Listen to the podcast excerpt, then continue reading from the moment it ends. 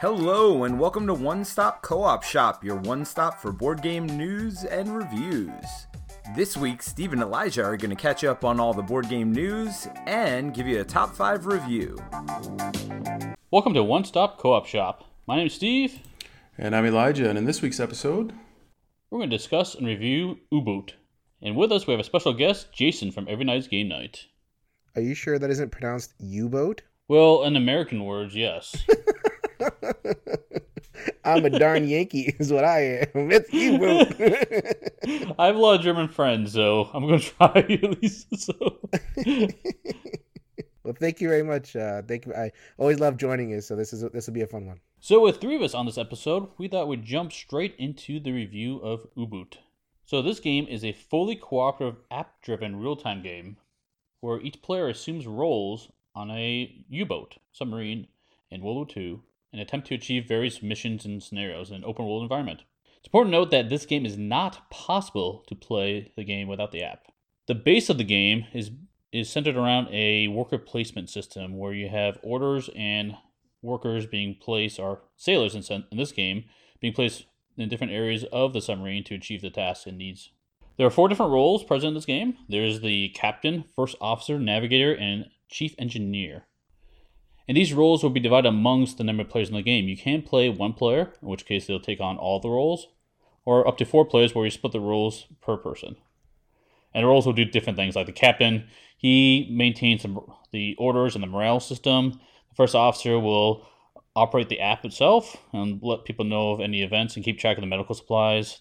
The navigator will plot positions on the map, keep track of the tactical situation in case there's uh, context in the area. So he'll figure out what those are, and he'll also cook the meals. And the engineer will try to keep the submarine running. So he'll keep track of the, the depth or speed and any environmental issues we have, and any repairs that need to be made. In addition to that, there's a whole slew of actions you can do in the game.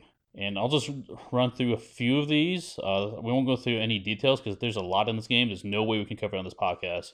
But something you can do in the game, like you can hop on the periscope, you can uh, use their targeting computer for torpedoes. You can have people on on deck to look for contacts. You have a 20 millimeter gun for engaging aircraft, and an 88 millimeter gun for engaging other boats. Uh, like I said before, you can cook meals. There's a hydrophone so you can listen to the water for contacts. There's Enigma machines you can decode and encode messages to and from other U-boats or headquarters. And you have all the normal uh, tasks on the boat, like maintaining engines and speeds and course I think it's pretty important to note, like the, all the actions that you're talking about. Like this is a sim, you know. Uh, this is a you are the whole point of this game is to be in a World War II submarine, doing all the things or most of the things as much as a game can replicate. The experience of being in that boat. So a lot of people will see, oh, this is a real time submarine game. I know a game like that, Captain Sonar. This game is nothing. like Captain Sonar. That game is frantic. It's simplified. It's all about the kind of the thrill of you know the interactions and all that kind of stuff. This boat wants to put you in a submarine and give you all the actions and give you all the stuff. So in terms of like a player experience, that's what you're getting with U-Boot. And I would agree. Uh, so it's definitely uh, you can feel the game there while you play, and obviously play your cards, and you have different actions. But the simulation comes through very strong, and so it is totally a sub simulator. So there's a lot more we could talk about for this game. But like I said, if you're interested, uh, go check it online. Uh, I will try to do a YouTube recording of this at some point. I think if I can figure out how to make it work. It's gonna be hard to record the app and everything, but we'll see if we can we can get that to you guys. But with that enough said, let's jump into our review. If this is your first time listening, we do a top five review where we each choose five things you need to know about this game, and we listen from five being the least most important thing you need to know about it and one being the most important thing you need to know. And along the way, uh, each of these points will listen to it to be a pro, con, or mix. So with that said, let's have our guests go first. Jason, if you don't mind, what's your number five? What? Me? Yeah. I wasn't prepared for this. Someone else go. okay. Hot potato. I'm good. I'm good. Uh, okay. Uh, so my number five, not a positive, not a negative, not a mixed. I, am not really sure. It's a it's more of a discussion and more of a thing to think about. It is the fact that you are so it's a sim like we talked about earlier and it puts you in the position of the Germans in World War II in submarine, you know, doing submarine things, you know, as in, you know, you're making war, you know, you're not just like floating around doing random missions, you're shooting down, you know, ships and, you know, shooting down airplanes and all that kind of stuff. So, it, what some people have said online is that you're playing a Nazi, you know, and that's what that's what this is. Like you're playing the German forces during World War II, and I think that when like so that so to be clear, like there's no iron crosses, I believe, in any of the iconography in the book. It's not speak it's not speaking out like okay, this is a Nazi game. However, if you you don't have to go far to put two and two together and come up with the conclusion that you're playing on the Nazi side, which might be a thing for some people, you know, if you really think about it. You know, some people just don't care. They want to play, you know, in this world, but it, it's there. So I'm not sure what to think about it. I just wanted to kind of raise it as an issue. So I don't know if you guys thought about it from that perspective that people engaging with this game might have a problem with the fact that they're expected to immerse themselves in the world of playing a Nazi. It's actually funny you mentioned this because I'm a big history buff, and um, we are actually talking about it at Steve's uh, house when we played. So one thing that's kind of unique in the Kriegsmarine service was um, since the the sailors were sort of out in the ocean and their wolf packs, the strength, I guess I will say, of the Nazism didn't come across quite as strongly as the land forces. So, I mean, you had the Gestapo, the SS, the brown shirts, and they're really indoctrinated, right? The radio and sort of in town and roughing people up and make sure you vote. And, and the Kriegsmarine were almost a little bit more removed from that because it was really get off your boat, uh, enjoy girls and spend some of your money in town and then hop back on the boat and go back out on another tour. And so I don't think there was as much Nazism, uh, you know, on the boat, uh, you know, like, you know, Hail Hitler and stuff like this. And so um, there's a good book that was written by uh, a gentleman who served on one and he talked about that how when they met the land soldiers and stuff um, it was just very distinct. They they almost felt like they could see the brainwashing and propaganda in them because they didn't really see it much because when you're out in, in the sea you know you're you're radio silent and things like that. So i totally get what you're saying. As you said, there's no overt sort of Nazism symbolism and things like that in the app and whatever. But yeah, you do have to understand when you write "sink this merchant," it is probably American or British, and um, you know, so it's very actually a good point. So I mean, something to think about. I mean, it, I'm glad you actually articulated that because it was a disconnect for me. I didn't know if the game was intentionally hiding the Nazi symbolism for you know access purposes. No, it really is the fact that this was kind of this satellite operation, which you know I kind of makes sense, but it's still, you know, not a lot of people are going to make that distinction, and it's so it's a thing, you know. And I feel like it's a part of the conversation. I think uh, I was talking with some another content creator. We might do a recording just on you know hit, difficult historical things that pop up in games. So you know something to think about. Yeah. What do you think, Steve? I think you nailed it, Elijah. How the game doesn't necessarily put that in the system itself, due to the fact that it was more of a military operation, not necessarily following the the regime at that time is pretty much um, separated. And then I'm glad we had the discussion uh, about that because I know that would be something that I'm not sure how many of our listeners are aware of. I certainly wasn't until I talked to you about it. Yeah, it's a fair uh, fair point actually. So with that, I'm going to jump into my number five, if you don't mind. So it is. How do I explain this? Uh, it's kind of what you get um, for the price. Is uh, I think the rule book is really really great. So um, the components are really good cards, the card stock. Um, you know, you get sort of this protractor compass thing. The sub itself is really really cool looking on the table. The rulebook is like this great material. Like I, as I was thumbing through it, I'm just like, wow, I really appreciate this, and it's there's it's very clear. So I like how the rulebook is laid out. Um, I like how the player mats sort of have spaces for tokens, like the cooking of the meals, you know, um, and just the tactical map, right, for the navigator and I don't know, all of it just feels really, really immersive and cool and well thought out. So for me, it's just kind of like the rulebook is done really well. Not a lot of ambiguity there, and and uh, the components are just really, really good. Kind of a con on this one, just really minorly, is the stuff doesn't fit back in the box together. And I know some people were having horror stories about how it arrived at their doorstep. So this one's a soft pro for me, but I just I'm pretty happy overall with how the game was produced and the detail, attention to detail. Like for example, there's like pipes and stuff on the on the uh, roof inside the sub, which I thought was like unnecessary but super cool. So I have a little bit more to say about this later in my list, but I'll add a little bit more to what you have to say now. I think they did a pretty good job with some some of how they approached this game. Uh, there were some issues I have with it, and one of them was these uh, busy tokens they call them. So in the game, your sailors may be doing a task that requires an extended period of time to perform. Unlike most tasks, which require just a normal activation token, it's just a quick, quick thing to do. So these busy tokens, there are a couple of them in the game. Uh, there's one if you're um, doing an observation on deck, you're going to be up there for a while just scanning the horizon, look for other contact, other ships, or thing point of interest. Uh, so on one side, it has this really nice like picture of the binoculars. On the other side, it's just a normal activation token. And same thing with the engineering. Engineer, you've got wrenches to keep track of the severity of repairs, and the other side is just a normal activation token.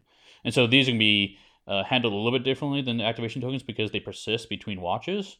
But the one issue I have with that from a uh, experience standpoint is if you're flipped upside down, you can't distinguish the special tokens from the normal tokens. I really feel like they should have had some identifying mark on the standard activation token side, so you know the other side had a special special thing to it. So it was easy to sort and manage in that aspect. So there's a few things that I really think they could have improved upon. That one definitely stands out on my mind. Yeah, I remember us talking about that, Steve. I don't know, Jason. What do you think? I mean, I you're the way that the mechanics play out. in a imagine we're gonna have to say more about mechanics. That it, you know you're you're doing the ongoing action like the binoculars or whatever, but then when you take somebody off of that shift, you flip it, and that's an activation token. So I get why they did that. It's not that big a deal for me. I mean, I thought the component quality was pretty good. You know, I agree with you with the box stuff. Um, it's it lends towards the immersion part, and I'll have more to say about that later. And on a criticism on this note, the sleeves that came with the game uh, were complete garbage. Uh, I ended up stuffing all the cards in them, but I probably shouldn't have. They just they were too tight. Um, that's a minor nitpick. I mean, but I don't know, Jason. I'm curious. Did you end up sleeving yours with what came in the box, or no, no, okay. never. Yeah. So you you were smart then. yeah, I bought different sleeves of mine. I said I wasn't gonna bother with that. So yeah. Okay, I'll jump into my number five, and um, my number five is mostly a pro, but it's got a little bit of a con shadowing in the background, and that is the role difficulty and how you can scale it independent of other roles. So I, I, really like this feature because if you're playing solo, you can drop all the roles down to like an easy level. It makes it much more uh, manageable for one player because there's a lot to take in on this game. And if you're playing at a higher player count or you have someone who's experienced in the game, you can totally choose their role and jump up that difficulty, and it will only impact them for the most part. And the other people who are new to the game, they can have their own experience that's kind of tailored to them. Um, so that's what I really like about that. Now the con that shadows it a little bit is the activation rules. There are a different couple different ways the activations of these sailors could occur. And like an easy level, if they specialize in the task at hand, you don't have to activate them at all unless it's um, something a busy token, for example. Uh, but as you increase in other uh, difficulty levels, then you have to do do a normal activation or, or two activations if they're not specializing it. And I feel like that level of activation could have been applied also with the difficult levels of each role, but instead it's kind of all roped into the captain's uh, difficulty setting. So it's easy enough you can house rule it and still make it work out, and you can play it however you want, really. But that's something I would have liked to have a small tweak to that setting. I'll have more to say about that later. Okay. Unless you want me to say it now, I mean, I could, I could. I could hop a line on, uh, on a point. So, okay, I, why not? I'll just. It, this is my number two, actually. Um, so just the way that the activation tokens kind of play out. So uh, if you're if you're thinking if you're looking at the mechanics of the game, right? It's the you have the captain, and the captain is basically it's almost like a like a designated alpha player, right? So the person who's best at the game, the person who's teaching the game, generally is the captain. So you're gonna say, you know, you're gonna move the, the, the piece which activates one of the other characters, and there's different settings for that. Why are there different settings for that? Because there's like one basic setting, but they got the the developers got a lot of complaints about it. So if each of these characters, like the you know the sailors and the cooks and the all the they have you can activate them three times in a six hour span. That is not a lot. So especially with the basic normal rule where you know one activation one action if you're specialized two activation tokens if you're not. So let's say you have to do a bunch of things. Let's say you you know you're you're coming up to something, you're doing something exciting, and you have, you know, you only have the couple of activation tokens available, and you know, you're barking out orders, go, go, go. But then after one hour, your crew is exhausted and they can't do anything, you know, because they've already activated their three activation spaces. So what they did was they, I felt like there was a very clunky fix. And that's, I think, what you're talking about, where they have these difficulty level. So like, you know, now the if you're specialized in an action doesn't cost you an activation if you're on easy mode or, you know, uh, if you can add all these extra activations if you do like what is it, high alert or something. Uh, so there's like a they, they did all these settings and they put them all in the app. So they I don't think that none of this is available in the uh, rule book. And so it just felt like okay, they were going for a very tense action tight experience as a game, but then they also wanted the sim experience of captain gives an order and somebody follows it, you, you kind of can't serve both masters. I think they really messed that up in the initial design, and they've tried to patch it after the fact. And I just like I'm confused. Like I just don't know what is the best way to play. If easy mode is actually the best, eh, I don't know. It, it just feels like a kind of a they kind of mess it up for me. Uh, ultimately, like since it's my number two, like I really, it's my strongest criticism of the game. Actually, I just I just got lost in the activation flow and how that all played out. So uh, that's interesting. Um, I'm actually kind of so I appreciate it um, that the, they were able to f- kind of flex after the fact, and I think what I see is that as you play the game more, you learn the system, and it doesn't it allows for less flexibility, right? When you're making and ordering your guys around, and what happens is when you get it into a bunch of people that have never play tested or you know played it, it's it's hard, and I think you feel that kind of coming through now. How they patched it or whether it was or fixed it or tweaked it is you know up for debate. But it also kind of to me harkens back to that sim. Like I mean, these are guys on a boat and they only have so much stamina and they you know got to go to bed and especially in the middle of war. And so I always look at it kind of like in that. For me, the theme I I try to hide that concept in the mechanics, but I think what I like too is you can flex um, you know, honestly, you could, um, if you really wanted to, you might even be able to have a, like a beginner person playing in a role, and they maybe just do their busy tokens differently, right? And their activation tokens. And I don't know that it necessarily break the game totally, but I don't know. It is, it does. I mean, I get where you're coming from, but for me, it's, I think it's kind of okay. I don't know if it's perfect, but that's my thoughts. Well, I mean, I think that like to speak to your point about like this game, if you play it more, like I think this game is meant for a, a, a group of people who play this a lot, you know, or you you, know, you can play this too pretty effectively because you're playing all two people, two roles, and like, if you are just in the game and you are used to it and all that kind of stuff, like you see all the playthrough videos that the publishers, Phalanx Games, put up, you could just tell like they're just like popping, boom, boom, boom, boom, boom. Yep. You know, like I took this to a library demo event, and it was interesting. Oh wow, to wow. say the least. You know, I figured it's like you know it's a toy, so like you know big submarine, right. and it'll attract some people, and you know well, yeah. I'll try to run through people. It was. It was it wasn't a disaster. People had fun, but it, we weren't like really playing.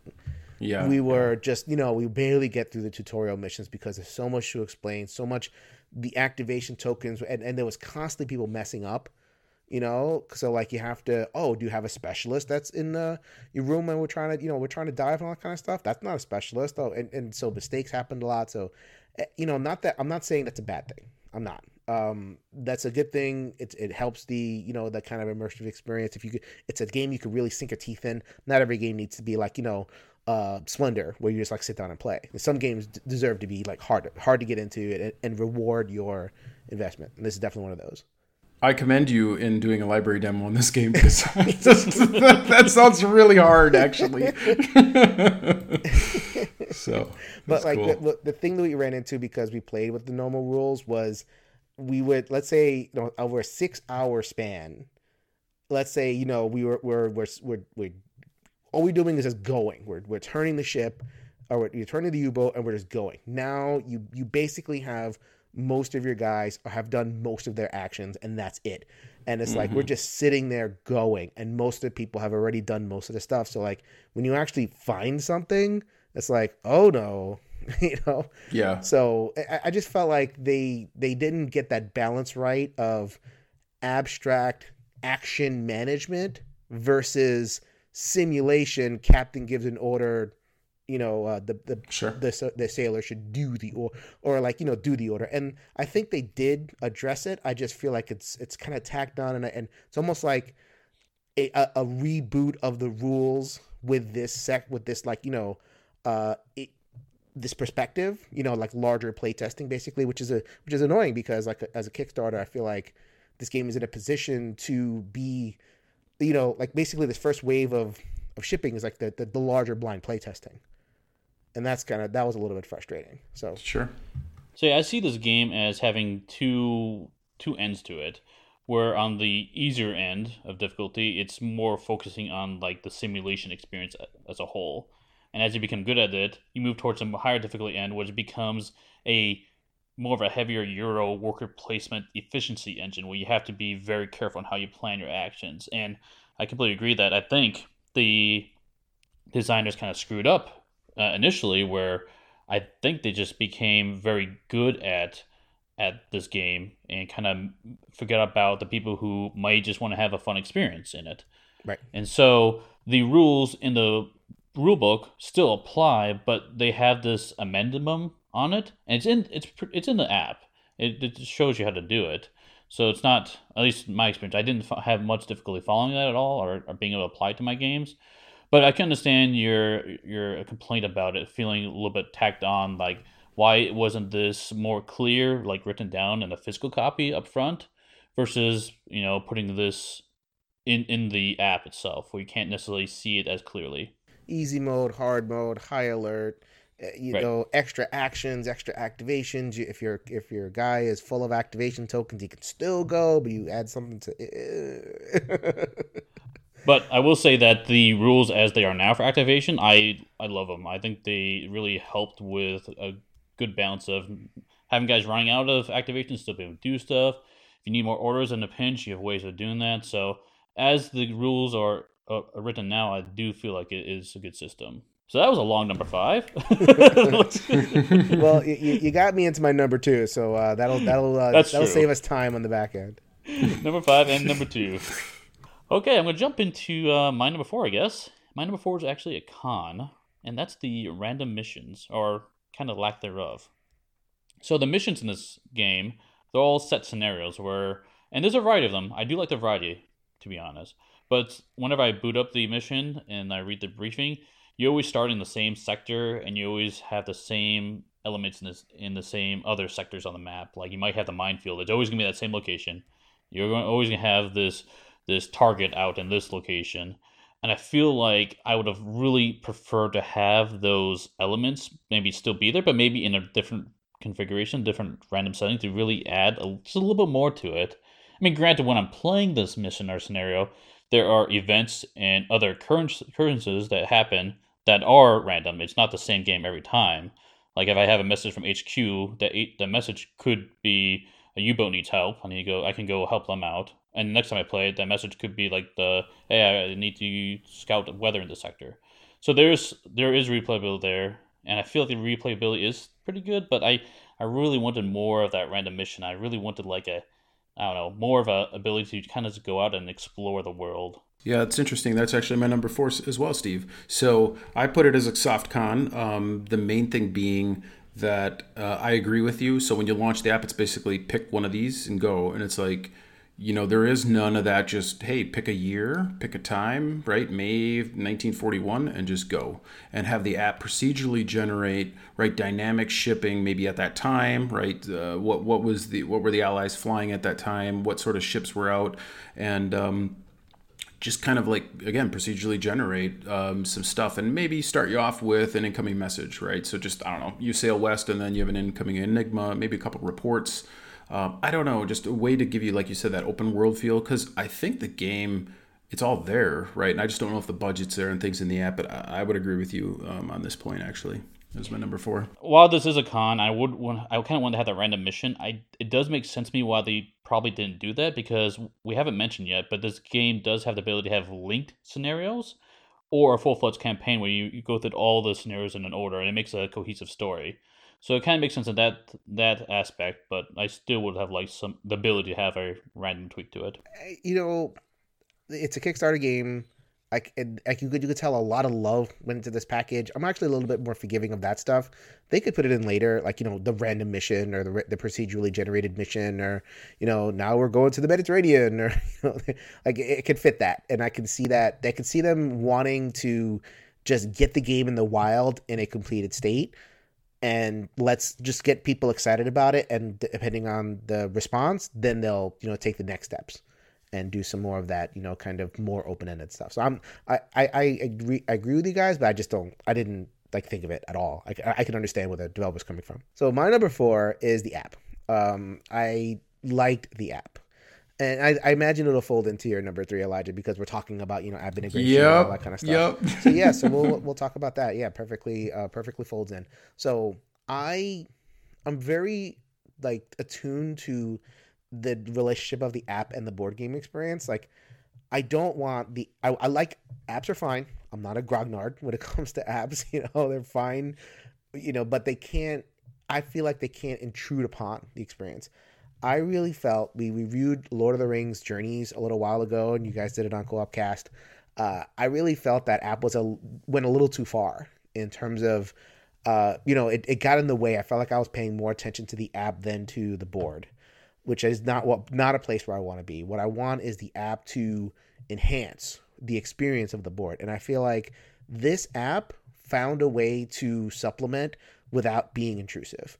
I'm not paying attention to the app most of the time. And, you know, that like little things like if, you know, you put enough um, observers on the front deck, then it'll it'll just kind of like flag automatically. You don't have to like sit there staring at the periscope looking for people. It'll just, you know, ding, there's a there's a guy coming uh, a lot of a lot of notifications, you know, ding message, and you could just you know that's when you pick up the app there. Um, I imagine we'll talk about combat at some point. Uh, you know, combat. You know, you need you kind of need the app information in order to do what you got to do, but you get the information from the app, you work it all out physically, and then you put it back in and then feed it and just like kind of do the resolution. And there's no mystery to it. It's not like Journeys was where it's like test number three, well, or, or test this. What's the number? I don't know. The app is hiding it from me. you know, I don't want that. I, I just want to know. I just want to do a bunch of stuff on the board, and then I put the information in the app. And then you know, it just kind of like moves me through resolution. I don't want the app to hide that part, and it that's that it happens here, and it's perfect. I love the app integration. It did uh, so much to put me in the game. Uh, so just I, I really like the way that worked out. I'm very forgiving of the lack of variety uh, because I know they wanted to just get it in the wild. There's room for variety, so I'm you know I'm looking forward to it depending on how popular it is. So I, I mean I just think it was really really good for the most part. And if there's rough edges, then I'm willing to attribute it to the fact that you know this is a, a maiden voyage, so to speak, for you know the company, and they're willing to you know address whatever's there. So if we're doing this discussion, we definitely need to go to my number three, which is app. Let's I mean, it's it. all app. I think yeah, I think we're kind of in this realm. So I'm going to agree on a lot of your points. This one could go both ways for me. It was very difficult because I totally agree with you on a lot of your points. Um, I feel like in Journeys you're right. Uh, there's, it's definitely right. The fact that it comes up in discussion with people like, well, I pay too much attention. You do, it gets annoying. That's a problem. I mean, if it's at that level, um, I think it makes sense to have an app be a bookkeeper, right? Shuffling of cards, randomness, and it definitely works really, really well in this game. Like you said, the observers, I think they, I think they do it really well. The problem I have is, you know, it is a Kickstarter game. And so my question is, what does the support look like, right? And they said this throughout the campaign that if we're going to shut things down, we're going to open source it and do whatever. And um, so, you know, and then I've heard talk on forums of like, you know, maybe there's no money left, right? So maybe some bug fixes and that's it. So I question things like Wolfpack over the internet. Like, can we link up games? Like you had mentioned going into the mediterranean can is that there? Do we support that? Huge flaw right now where you basically can't exit the app right while it's running. I mean we had right. to get a charger pack and so it's like well is that going to be fixed? I hope so. And then just talking with my son tonight you know it's kind of talking about the game and it occurred to me that you know you could be right an hour and a half into this game and the app could crash and what happens right I mean, you, you, do you lose? I mean, the table state doesn't change, right? My guys, my workers, all my stuff. But now what? With the tonnage you've sunk, where, what? How do I start over? And so, it can swing both ways. I don't mind apps in my games as well. Um, I don't, you know, if I want to play an app, I'll do it. If I want to play a board game, I'll do it. If they're a hybrid, I'm fine with it as well. So, like I said, this one can go both ways. I, f- I feel like it integrates with the Enigma. I'd like to see a little bit more complexity there. With um, Steve and I were talking about this. It seems okay but I just question the viability. Like, what's the future look like? You know, some of these things. There's minor, like, I feel like it seems kind of amateurish. I mean, it's okay, but just like Steve and I were talking, when you're submerged, there's like no noise. I would love to just hear a hum, anything to help in, in the immersion. Is that going to come? I don't know. I mean, mm-hmm. where do I post the feedback for something like that? So, you know, that's the problem, I think, with apps. Um, is you know again and if the game if the app crashes you you know how does it where you left picking up the pieces essentially. So I consider that stuff peripheral in a way. Like yes, it's it's annoying. This game's a long game. If you play, you know, a while, and God forbid your phone dies or something, then you'll never get the game back. And that that's like like that. It feels like more quality of life stuff and and that's definitely worthy to mention. I feel like just in terms of the core game experience, let's say you actually have all that stuff laid out and you're in your mission and you're you know you're shooting down the plane or you're shooting down the the the, the merchant ship or something like that i feel like those core game experiences are well done. And as long as i have a core gaming experience i can handle the rest if that makes sense. Sure. Yep. Yeah i'm in agreement with that. And so spoiler i'll just jump that my number two was basically this. Specifically i had listed as the the line between app and board game because like you said earlier jason like oftentimes when you have an app and board game ex- combined, the app can encroach on the board game, and I felt like this one did an excellent job. Mm-hmm. Where I still feel like the app's doing what it needs to do, but I'm still playing a board game. It hasn't forgotten that this is primarily a board game experience. My opinion of this is actually reinforced a little bit in the fact that I feel like I can still house rule this game if I feel the need to do so, despite the fact there's an app running a bunch of it. Because the problem with an app, obviously, you can't house rule an app because you don't have access to that source code. You can't really tweak anything.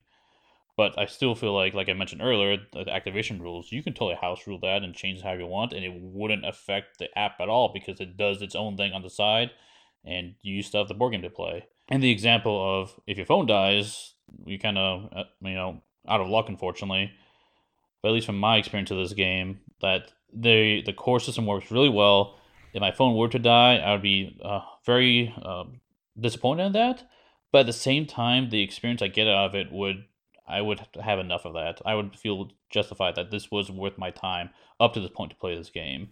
Mm-hmm. Yeah. So, like as an example, though, you can't. I couldn't even hit the home button right on my iPad. You can't even exit out and open a tab in Chrome and, and search anything. It's like you can't exit out. So it's not even crashing. It's just kind of that experience. But again, I'm to agree that to me, the app complements the game perfectly as far as like you know even you, steve and i were doing stuff right playing and it got so hectic in the sub and it's like hold on just crap pause this thing because i just right now the stress level i just got to figure this so it worked really well we could pause kind of like talk about it um, but we didn't have to we could have let it go right and create that chaos of war and sort of our sub um, under attack. And you know, shooting with the uh, 80 millimeter gun and stuff is just awesome, very thematic.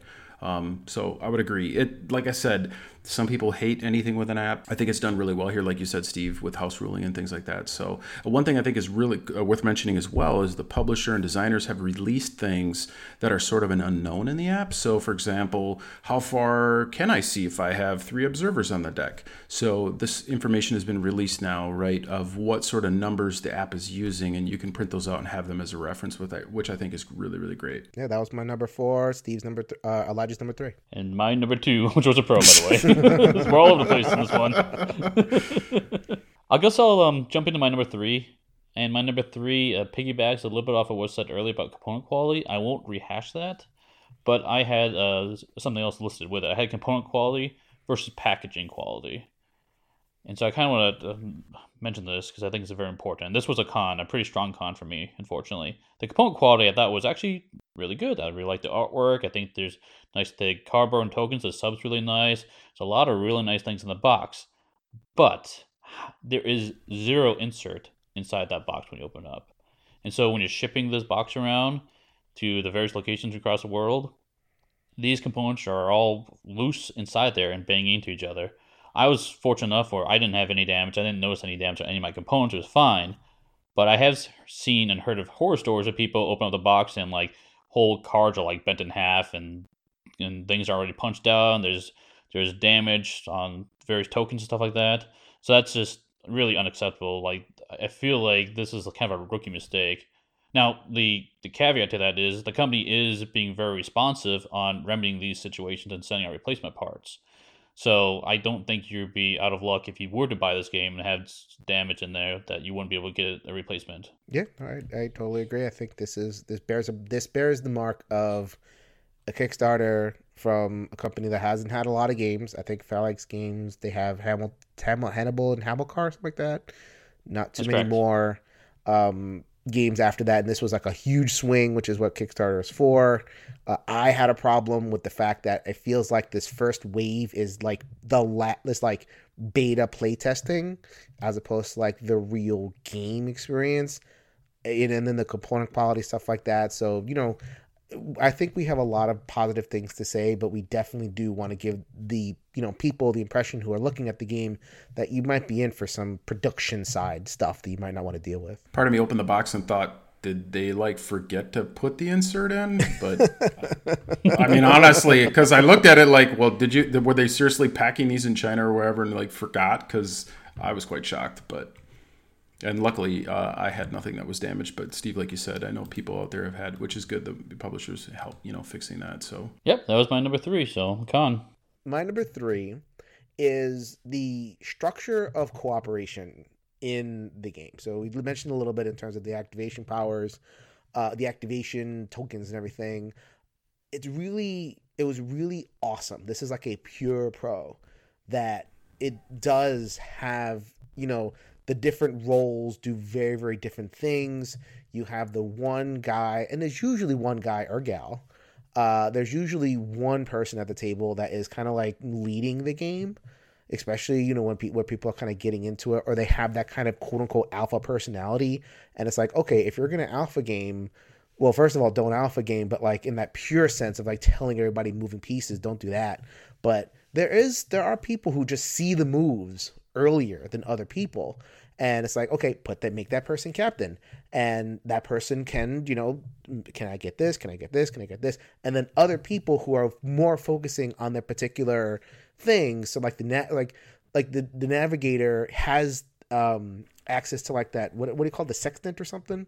That wheel and you know the protractor and all, all the navigation disc. Yeah all the navigation stuff. And you know so they have enough to where they can't just be controlled, but at least you know the the, the captain will say do this, and then the navigator has a bunch of stuff to do, and then things will result from that. You put you know whatever comes out in the app and that kind of stuff. I felt like it just felt really awesome as a cooperative experience. There's so many cooperative games that just don't pay attention to the actual structures of cooperation. It's like, how are we supposed to cooperate?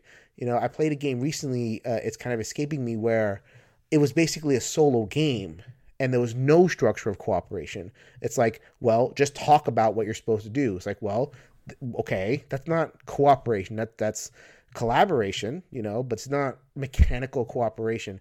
they this game felt like they just did so much to you know okay here's the captain here's the navigator here's some other people here's the sailors and everybody's doing their own thing and but it's it's asymmetric in its own way i, I mean I, I, don't want to go on too long about it. i just felt like it was a pleasure engaging in the game that way so we are jumping around. Uh, this is actually my number two. So I'm just going to jump right into it. That the roles feel very unique and balanced, and like you had said, there this game is intense co-op. There's just no way, right? The captain is. We need to mobilize. I got to get this sub to the surface, right? I got to take. Let's take a look. We had hit the navigator saying, "What's our what's our heading again, right? And and what's our depth and um, you know, are we going to be eating tonight? And so it's just all this table talk, and all this cooperation, and the roles feel unique. Like you had said, you kind of have that. If somebody's a good alpha gamer, right, stuff them into the captain, and you know, just mechanically, maybe you get more the tactical stuff, and like you're the navigator, and the first officer, someone who's maybe really good with the app, or just like I don't know, the healing and just all of that. So for me, it's I'm gonna just tail on your number three. My number two was a strong pro that each role feels really unique, a lot of fun, fairly well balanced, and they all have a good amount going on. So, I mean, the captain is kind of, you know, he's got his stuff. I wouldn't say that like one role is way more sort of idle than the others right. and um, you know and you're cooperating like hey engineer do you need help yeah dude i gotta patch this thing and i got a light bulb out here and so you know can you yeah i can help you out and so there's that intense co-op like you said it's not collaboration and you can play those like multi solitaire right where you're just all kind of there and this is not possible. I mean, we're all in the sub here. Like, you know, what's our depth and does any, you know, I gotta, we need help. And so it's just, that's my number two. I love it. I just love each role is so important um, and so unique. And there's just so much cooperation going on. It's great. I read an article somewhere. I don't, I'm trying to find it and I can't, but like it was an actual like submarine guy. Like, and he was, he was, he was a veteran. He was, you know, active in World War II and everything. I don't know if he was a German, but he kind of knew what that was and you know playing this game solo and saying, "Yep, they did it. this is great." Wow, that's cool. And you know, obviously, there's like game mechanical things that that are different than what's in the actual sub. But like, you're talking about somebody who his whole life was in the Navy, you know, and experiencing this stuff, and they're like, "Yep, nailed it." And so that's all that's all i need to know you know? And even if they was like they fool me in some ways like they kind of fudge on how this worked and how that worked. And i'm sure cooking a meal wasn't like picking from a triangle full of discs in a real u-boat but why not? Um, so, but you know it, i love the fact that the roles, like the actual mechanisms of cooperation acted to put me in there, as opposed to just kind of like giving me a bunch of stuff and saying, okay, you know, you're in a sub now. That's great. Yeah, I agree completely with you guys are saying. The cooperation is on point. It is amazing. And the the interesting about it is I don't know if it's how they laid out the roles or how the order system works or something, but it felt almost natural how how this cooperation worked. Where I don't have to be like, okay, in order to play the game, I need you to tell me this information. No, it would be like, okay, well, well there's a ship out here. What do we need? And and people will start chime in. Well, I've got I've got to get us on course. Okay, we need to move you guys. Does anybody else need to move guys? Yeah, I need got those repairs over here. Okay, I need some more help. And everyone starts chiming in and and helping each other out. Like, okay, and this whole plan, yeah, the captain's in charge, has a final say of it, but everyone is contributing to what they need and helping each other out because everyone has a piece of the window we're looking through, and we're all trying to put this together. Yeah, I would agree. We we had a couple of scenarios right where it was like, "Hey, here's what I'm thinking." It's like, "Uh, do you realize I can't do that because I need help?" Oh, wow! And so just kind of that table talk and intense collaborations. Just yeah, really good.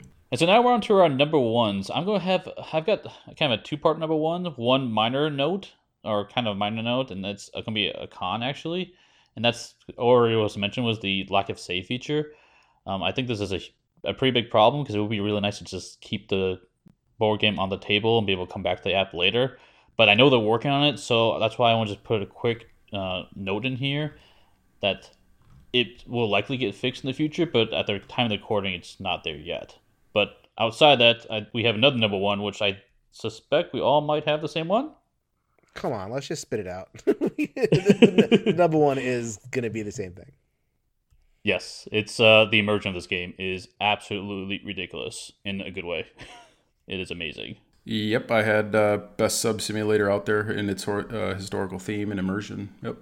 Yeah, I mean that's what this game is, and I've seen the comments on online too. Other people mentioning about this and how immersive this game is. You really, I when we're playing, I forget about the time. Like, oh my gosh, we, we were playing with Elijah and he came over in the morning and you know i know we had to order order some lunch at some point to take care of that and we looked at the time like holy crap wait it's way past uh, noon already and we haven't even talked about food because we're just so engrossed in what's happening and we've got these these sound effects happening where like you're underwater and you hear you you know the enemy searching for you and you just everyone's kind of quiet and you hear the, the sonar ping and you kind of start scrambling like crap they found us and like what do we do now or hear depth charges coming down, you, uh, coming down. You have to figure out what to do, or maybe you're silent. They haven't picked you up and you hear the the, the low rum of the prop blades above you and oh my gosh holy crap that just really sinks into you I actually so uh, yes, thematic immersion. Th- this game, you're you're that's what you're getting for this game. Um, I have a a little bit of a twist on it though. Um, so yes, thematic immersion. We talked about the app, talked about cooperation. It's all in service of this immersive experience. The thing that I felt like stuck out to me in terms of that part is thematic immersion makes bad mechanisms good. So, hear me out. Targeting in this game sucks. Like it sucks. It you have to move things with a protractor and you have to move your ship and you have to like you know there's this you know the navigator has these little independent tokens and it's almost like they're playing battleship on their little uh, you know, pad over here and it's like okay i need to intercept this vector and the the navigation disc is like this intimidating thing to start and it's like oh it, you know it, it's so much like you know and, and like showing it at a library people you know like seeing their seeing the confusion wash over people as they're engaging with the game. It just it and you know and we got to the targeting. We got you know we sunk a ship and uh, it just felt very clunky and but that's what happened in those ships. So it I, it goes from this frustrating experience to oh my goodness that's how they targeted. It was this inexact science with protractors and graphing paper and they had to do it and i'm just sitting here in my table i can you know kind of wrap my mind around what's happening and try to make it happen too.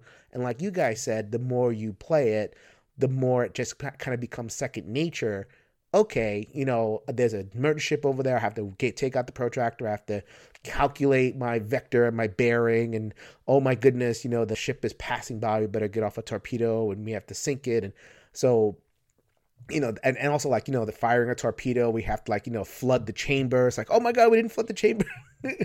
Why isn't the tor- torpedo working? all that stuff is so frustrating, but in service of this awesome goal of thematic immersion, and I, it's a risky move. Like it would have been really easy to simplify all that, to streamline all that. What do we like to say about games? A lot of games is it's streamlined. Those that's a good thing. There's nothing streamlined about this game, but it works. And it just underscores the point that like if you want to make a truly thematic game, you have to take some risks on some questionable mechanisms as long as you make sure that it's in service of that theme. Okay, I agree with you on a lot of those points. Um, I've been watching this game forever. It was a rumor on BGG for years, and somehow Steven and I ended up talking about it. And I've looked for a good sub game. So I mean, I've re- you know read some books about U-boat stuff and World War II. I'm a huge fan and stuff, and just all history in general. And I've tried other stuff, but a lot of them are counters. Your traditional war game um, much more abstract. And there's a couple out there that come pretty close.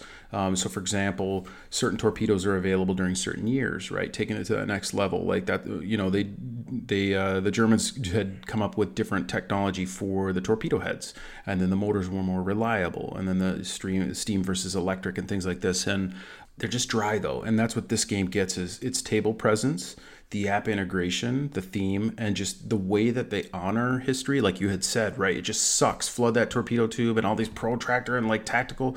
That's how it was, right? These these boats were just crazy uh, difficult and had problems. The, things broke down and, and all of that. And you know, the, Steve and I were talking about the survival rate on them was terrible. You know, I mean, it's amazing that these guys volunteered. And so I think it's just it's the best sub board game you're going to get in my mind. Its table presence is huge. It takes up a lot, but it's totally worth the experience and I think it just it does it really well.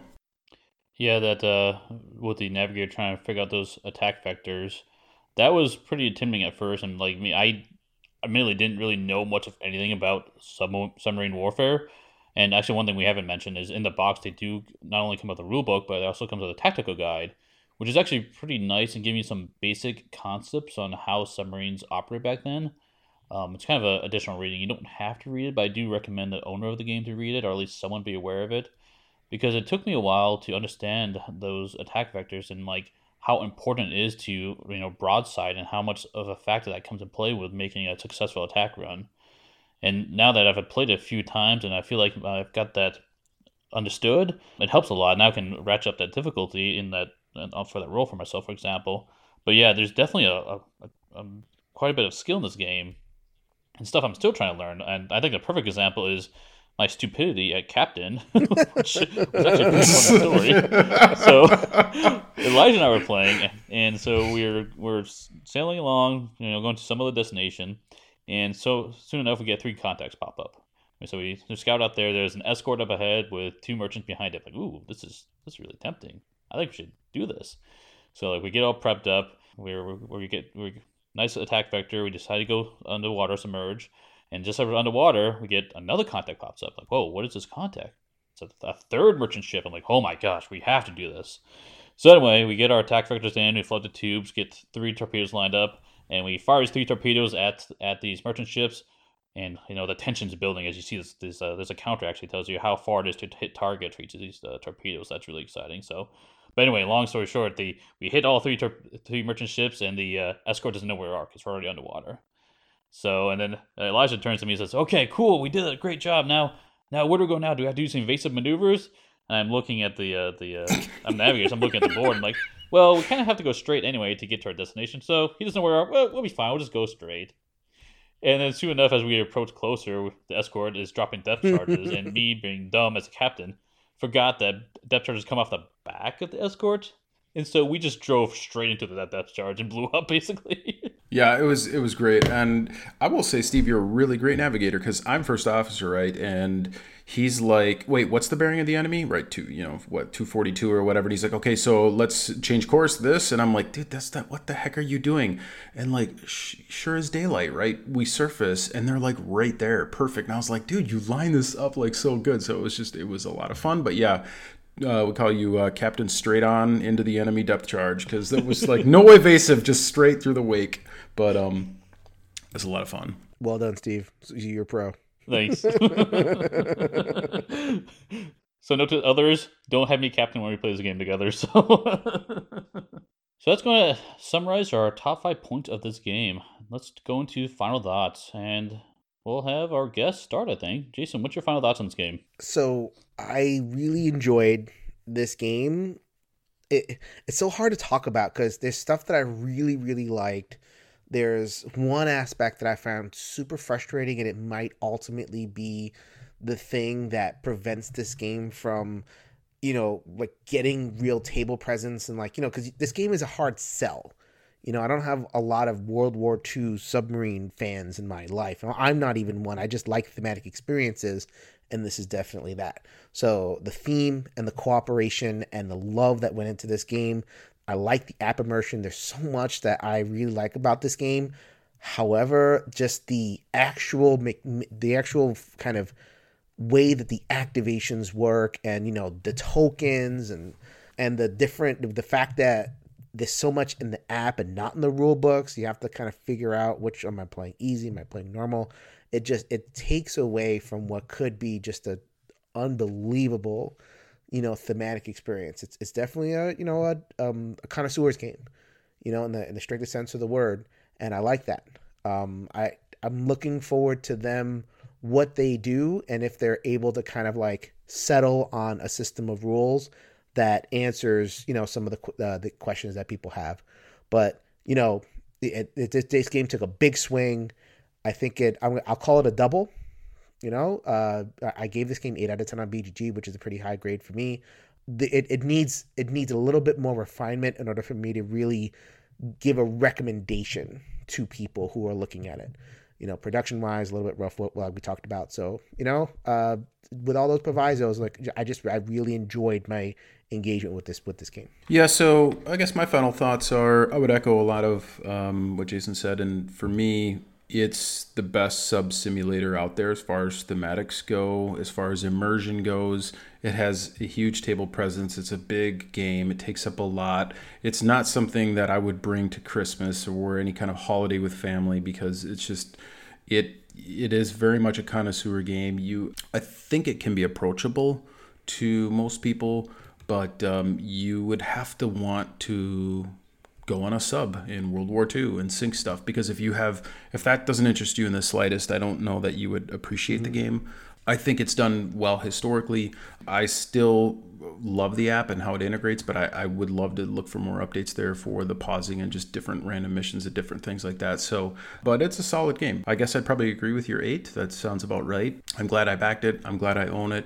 I can't see me trading it away ever. Um, it's just a lot of fun. It's not something I'm going to play all the time, um, but when I'm looking for that sort of a lot going on, tension, and I want to be in a in a you know sub World War II. This is the go-to game for me. Yeah, so there's definitely some issues with this game for sure. We've I think hopefully highlighted these to our listeners on some of the shortfalls of it. But when I, I was super excited for this game for the longest time, and there were some issues with it delivering on time. So unfortunately, my excitement dwindled.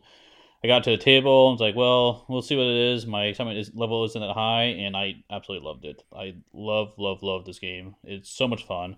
I'm not gonna say it's like gonna be like my top game all the time. No way. But it's definitely up there. And I was curious about how this theme and game will approach someone who's really not interested in it. So I had asked my wife, for example, to sit down and play with me. She's this is not really her style game at all, to be honest. So she sat down and played it, and then she her response was like, "Man, this is this is really taxing and strategic." And she kind of like was struggling because there's like, man, there's so much so much going on. I, I don't know if I can handle this.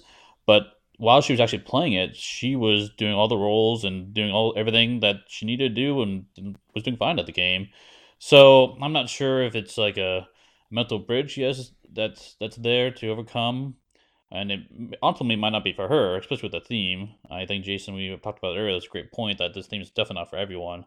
But I love stealth games, and this gives me that ability to be stealth in a unique, unique game experience not to mention, I, I don't really know of any other board games that cross into the simulation zone.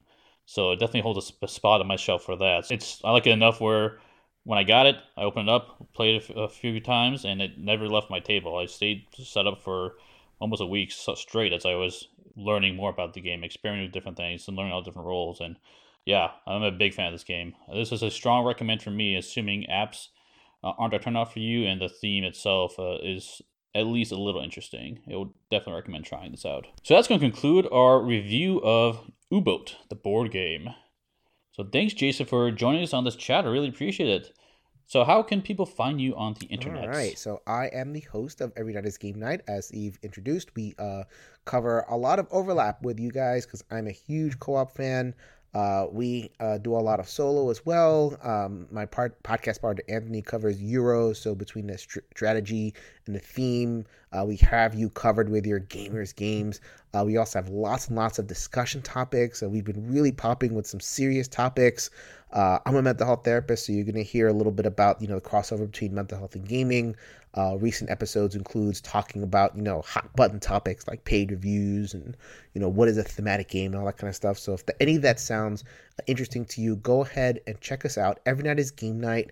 You can go over to everynightisgamenight.com, ENGN underscore podcast, and the Slack. I am in the Slack over at One Stop Co op Shop, participating in conversations. So, you know, that's a good place to get me there as well. Excellent. Yeah, it's always a pleasure having you on. Super fun, guys. Thank you so much. So, if you have any news or upcoming games you'd like to discuss, reach out to us on One Stop Co op Shop at gmail.com or feel free to join us on Slack. I'll have a link to join in the episode description. And join us next week when Mike and Peter cover another cooperative game and discussion topic.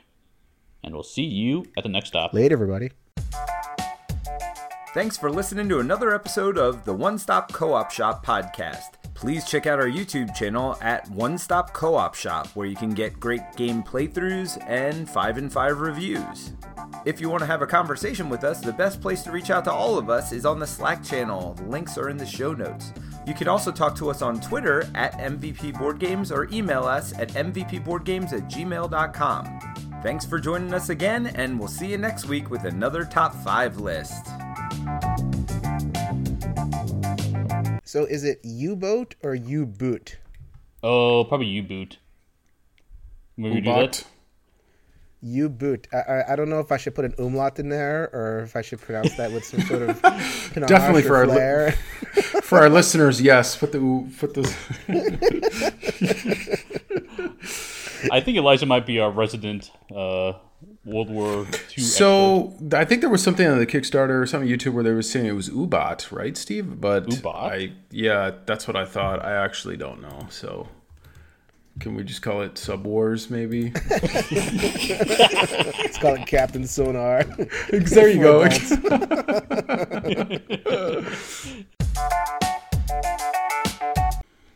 don't really have much to add to that, but it's um, it's good stuff. You can edit that out, Steve. Thank you. Yeah, if I will. Just create uh, more work for Steve. exactly. Yes. Edit. Hang on the doorbell. No. oh, wait, order Stay up until 5 a.m. editing this nonsense.